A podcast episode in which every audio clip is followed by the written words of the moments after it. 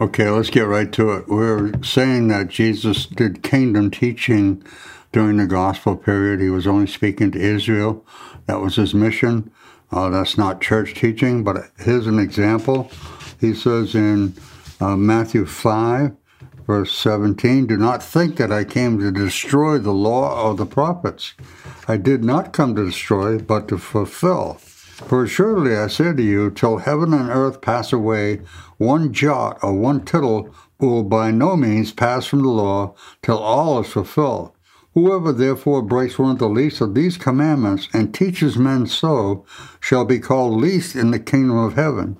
But whoever does and teaches them, he shall be called great in the kingdom of heaven. For I say to you that unless your righteousness exceeds the righteousness of the scribes and Pharisees, you will by no means enter the kingdom of heaven. What's going on here? I said you're supposed to teach the law and you're supposed to keep that law. And but Paul tells us that the law doesn't save, and it was only given to show people that they needed a savior. So what's going on? We see a real difference here between these teachings.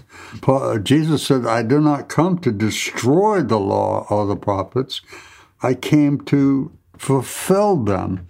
And he even says here that if uh, whoever breaks one of the least of these commandments and teaches men so shall be called least in the kingdom of heaven. Listen, brothers, get this. This is during that millennial period. There's going to be great light. Remember, going into that period, that millennial period, everyone is saved. Every Gentile is saved. Every Jew is saved. And they are uh, recipients now not of the same type of spiritual experience that we had. Everybody's saved by the death of Christ and faith in that. Understand that. But the Holy Spirit does not is not forming these people into the church. They are going to be people who actually keep the Ten Commandments and who will do the Beatitudes, if you will, from the heart. That's why he says, if there's anyone there who breaks the least of these commandments and teaches men so. See, there's going to be a great teaching period during that millennium. We've spoken about that before, and there's many scriptures that show that the Jews are going to be used during that period to educate Gentile believers who are being treated just as if they were Jews. See, Jesus said, they will be those who are not my people will be called my people. That's not talking about the church because that's in the Old Testament. The church is not revealed in the Old Testament, so it must be talking about the Gentiles. You see how you compare scripture with scripture and you come up with the right conclusion? You have to see that. Okay. So he said it's going to all be fulfilled. Now, my little subtitle here in my New King James says, Christ fulfills the law. I often taught that myself. You know, well, when Jesus died, that fulfilled the law. And no, no, no. That law is still going to be used in the lives of these saved Jews who will not be the same as believers who have this Holy Spirit dwelling in them. In fact, God talks about this new covenant. See, that the people in that time period are going to be under the new covenant. And here's where God says it. This is in uh, Jeremiah 31. Now, he alludes to this and several other prophecies or other prophets write about this. In the letter to the Hebrews, uh, they refer back to this often. Now, let me read this new covenant. Behold, the days are coming, says the Lord, when I will make a new covenant with the house of Israel and with the house of Judah. Now, he names those two because the kingdom is divided at that point. One is called Judah and one is called Israel. Not according to the covenant that I made with their fathers in the day that I took them by the hand to lead them out of the land of Egypt. My covenant which they broke, though I was a husband to them, says the Lord. That covenant was based on the law, and they promised at the foot of Mount Sinai everything that God has said we will do. And we know that they dramatically failed over and over again. Uh, he even says, "My covenant, which they broke, though I was a husband to them, I was there to help them, to help them to keep this new, this uh, old covenant, and yet they didn't do that." But this is a covenant that I will make with the house of Israel after those days, says the Lord. I will put my law in their minds. That hasn't happened yet, Sometimes people try to apply this to the church, but it's far different. Far different. We have a new nature that's in which dwells the Holy Spirit. He dwells there and he magnifies or manifests Christ to us using the scriptures. Okay, so this is the covenant I'll make with the house of Israel after those days, says the Lord. I'll put my law in their minds and write it on their hearts. And I will be their God, and they shall be my people. See, they're going to get a new heart, a spiritual heart, a heart of flesh that is able to understand the Word of God. It's going to be like Jesus. Okay, that's the idea. And they're going to keep that law. No more shall every man teach his neighbor, and every man his brother, saying, Know the Lord, but they shall all know me, from the least of them to the greatest of them. See, only the millennial period could ever answer to that call. For I will forgive their iniquity, and their sin I will remember no more. So they're not going to teach each other how to be saved. Why? Because everybody's already saved. Why did Jesus say, I want you to baptize and teach them everything I taught you? Why didn't he say, make sure they get saved and then baptize them? Because that's really the biblical order, okay? And even if they weren't baptized, they would still be saved. Talk to the thief on the cross if you don't believe that one. Talk to Abraham. He was never baptized and yet he was saved. So here's the point. They're not going to be teaching salvation. And Zechariah, I, I, should have written it down, but I believe it's chapter uh, 8 at the end. I did uh, refer to it last week. It says during that millennial period, 10 men from every nation, see, that's the Gentile nations, will lay hold of a Jewish man, grab him by the sleeve, and say, Take us up to Zion. We have heard that God is with you. See, there's going to be a hunger for God. They're going to be saved, okay? They're going to know the Lord. They don't need to be evangelized, but they desperately need to know how do you live in this kingdom period? How do we serve God? How do we grow in Jesus Christ? So that's exactly what they're going to do. And that's that new covenant. And that is referred to a number of times uh, in the Old Testament. And I also included that in with the uh, reference papers that you have. I hope that you'll read them. Okay. So here's what Jesus said too, and this is another thing. Let me read the whole thing again. This is uh, chapter 5 of Matthew. I started reading, I didn't finish. Do not think that I came to destroy the law of the prophets. I did not come to destroy it, but to fulfill. For surely I say to you, till heaven and earth pass away. See, that's an important thing because we often think that, and I did too, I got to admit, that the law was all done with when when Jesus died on the cross. I mentioned that before. But no, he says, until heaven and earth pass away. One jot or one tittle, that's like the period over or a dot over the I, will by no means pass from the law till all is fulfilled. Whoever therefore breaks one of the least of these commandments and teaches men so shall be called least in the kingdom of heaven. See, he's not going to be lost. You get that? It's not going to show, oh, oh, he wasn't really saved, but he's going to be called the least. But who's going to be the greatest? Whoever does and teaches them, he shall be called great in the kingdom of heaven. It doesn't matter about greatness down here, brothers. it really doesn't. Who is God going to call great in heaven? And actually, this is the kingdom of heaven on earth. That's really what it is. You know, all those years uh, over and over again. Oh, Lord, your kingdom come. Well, here it is. It's going to be an earthly kingdom for a thousand years, and beyond that is eternity. Oh man, there's such great things in place. Let us get our eyes off the present pain and stress and uh, the growing pains, and let us look to the future as giving light and comfort to today. Wow, this is awesome. And he shall be called great. For I say to you that unless your righteousness exceeds the righteousness of the scribes and Pharisees, you will by no means enter the kingdom of heaven. Now, see, this is coming back to salvation. How do you get righteous in God's sight? You trust in the Lord Jesus Christ. Abraham believed, and it was accounted unto him for righteousness. He believed God. Paul tells us that Abraham believed the gospel, and he did that long before the law was ever given. That's what Paul points out to the Galatians who are all tangled up in the law.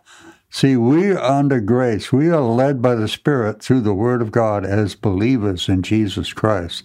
Now, in that millennial period, with Jesus ruling from the throne of David in Jerusalem over all the earth, with the apostles seated on the 12 thrones of the tribes of Israel, and with uh, righteousness and peace and the truth of God prevalent everywhere, uh, great light. What a difference it's going to be. It's not going to be like it is now.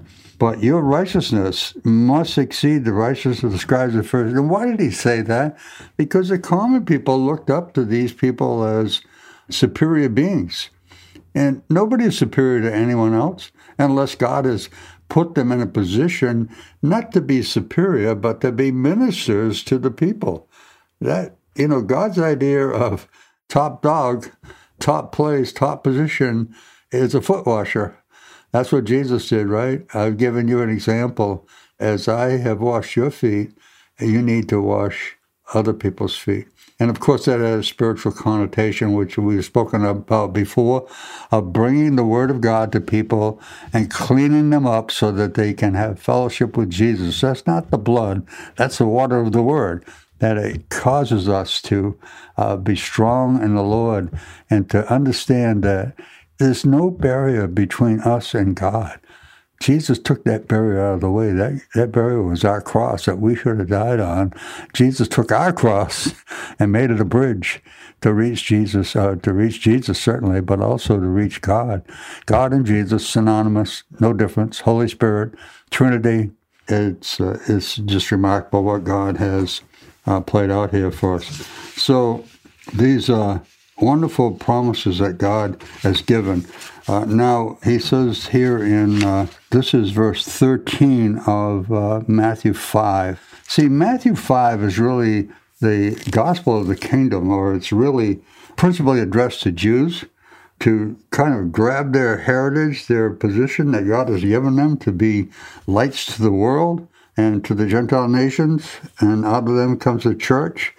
He says here, and this is to us, you are the salt of the earth. I've, see, I've seen things uh, where the, the idea of that is, well, you're living such a good life, everybody, you make them thirsty for God. No, that's not what it is.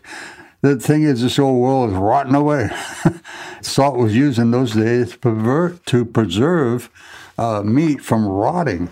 So we're the salt of the earth. But if the salt loses its flavor, okay, that means that spiritual touch on our teaching and our lives, how shall it be seasoned? It is then good for nothing but to be thrown out and trampled underfoot by men. Listen, keep your own spiritual life up. Make time for Jesus, for just you and Jesus. Sit at his feet like Mary did. Hear his words. Understand he loves you. He loves you. And when when you grab that and you know, oh, I'm not worthy. No, no, no. Come on nobody's worthy except God's made him worthy. And he's, he's called sinners to come to him. How much more his own people? How much more his own people? Jesus is a friend of sinners. You got a problem? You got a friend in Jesus. You got a friend in Jesus who can change things, and he will as you allow him to. I hope some of this teaching is starting to take root in your heart and mind. You start challenging old things that you've been taught in the church by people, frankly, that had things confused, even though they had some really good things too. We don't ever want to disparage anyone who has trusted in Jesus Christ, but every man's teaching, every man's life uh, comes under the scrutiny of the scriptures. The scriptures have predominance in all things. Paul said, Do not go beyond that which is written. And when we see innovation brought into the church and, oh, let's do this, this will be a good idea, this will bring them in, Nothing ever brings people in like love. Nothing ever attracts people like genuine love. And, but first of all, our love has to be to the Savior. And how can that be unless we recognize that He loved us? Think of yourself without the frills, without the barriers, without the mask that we wear sometimes. We're nothing. We're nothing. But Jesus made us everything. He made us His. He made us His dear people, and we can we can sit at the feet of Jesus, and we can we can weep there. We can take in what He said. We can understand that He He means us. He means us. Wow, so many people be so happy. I saw a woman one time. she was running back into the store because she had won one of those scratch tickets, and she was so excited. I said, "How much did you win?" She said, five dollars. My goodness. Oh, you get the application. Let us revel in that which is true. Let us spend time with Jesus until his truth and the water of his word permeates into our most inmost being and washes our hearts and minds so we can have deep fellowship with him so that we can we can stand with his arm on around our shoulders pointing us to the future pointing us first of all to himself and pointing us to the future that he's taking us into. What a time that's going to be. What a day that will be. That all the old is gone and the new is before us. And God promises that uh, in his new covenant to Israel. And how much how much we can count on his on him to uh, fulfill that for Israel, but also for uh, the uh, the Gentiles nation. Thus says the Lord of hosts. This is verse uh, 23 of Jeremiah 31. Uh, they shall again use this speech in the land of Judah and in its city when I bring back their captivity. The Lord bless you, O home of justice and mountain of holiness. And there shall dwell in Judah itself and all its cities together, farmers and those going out with flocks, for I have satiated the weary soul and I have replenished every sorrowful soul. This is the great promise of that wonderful millennial period, which has already, in some sense, begun in our hearts because we have the King of righteousness living in us.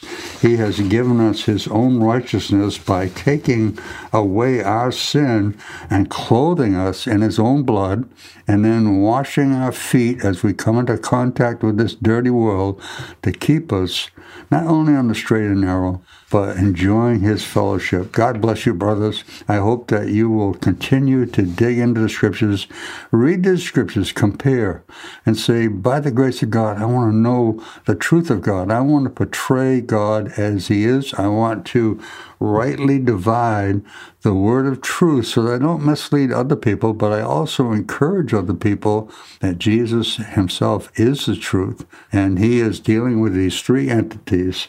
Number one is Israel. Number two is the church, and number three is the Gentile nations. And his name is going to be exalted in the earth by all three entities as all these things come to fruition. God bless you, brothers. I love you. In Jesus' name, amen.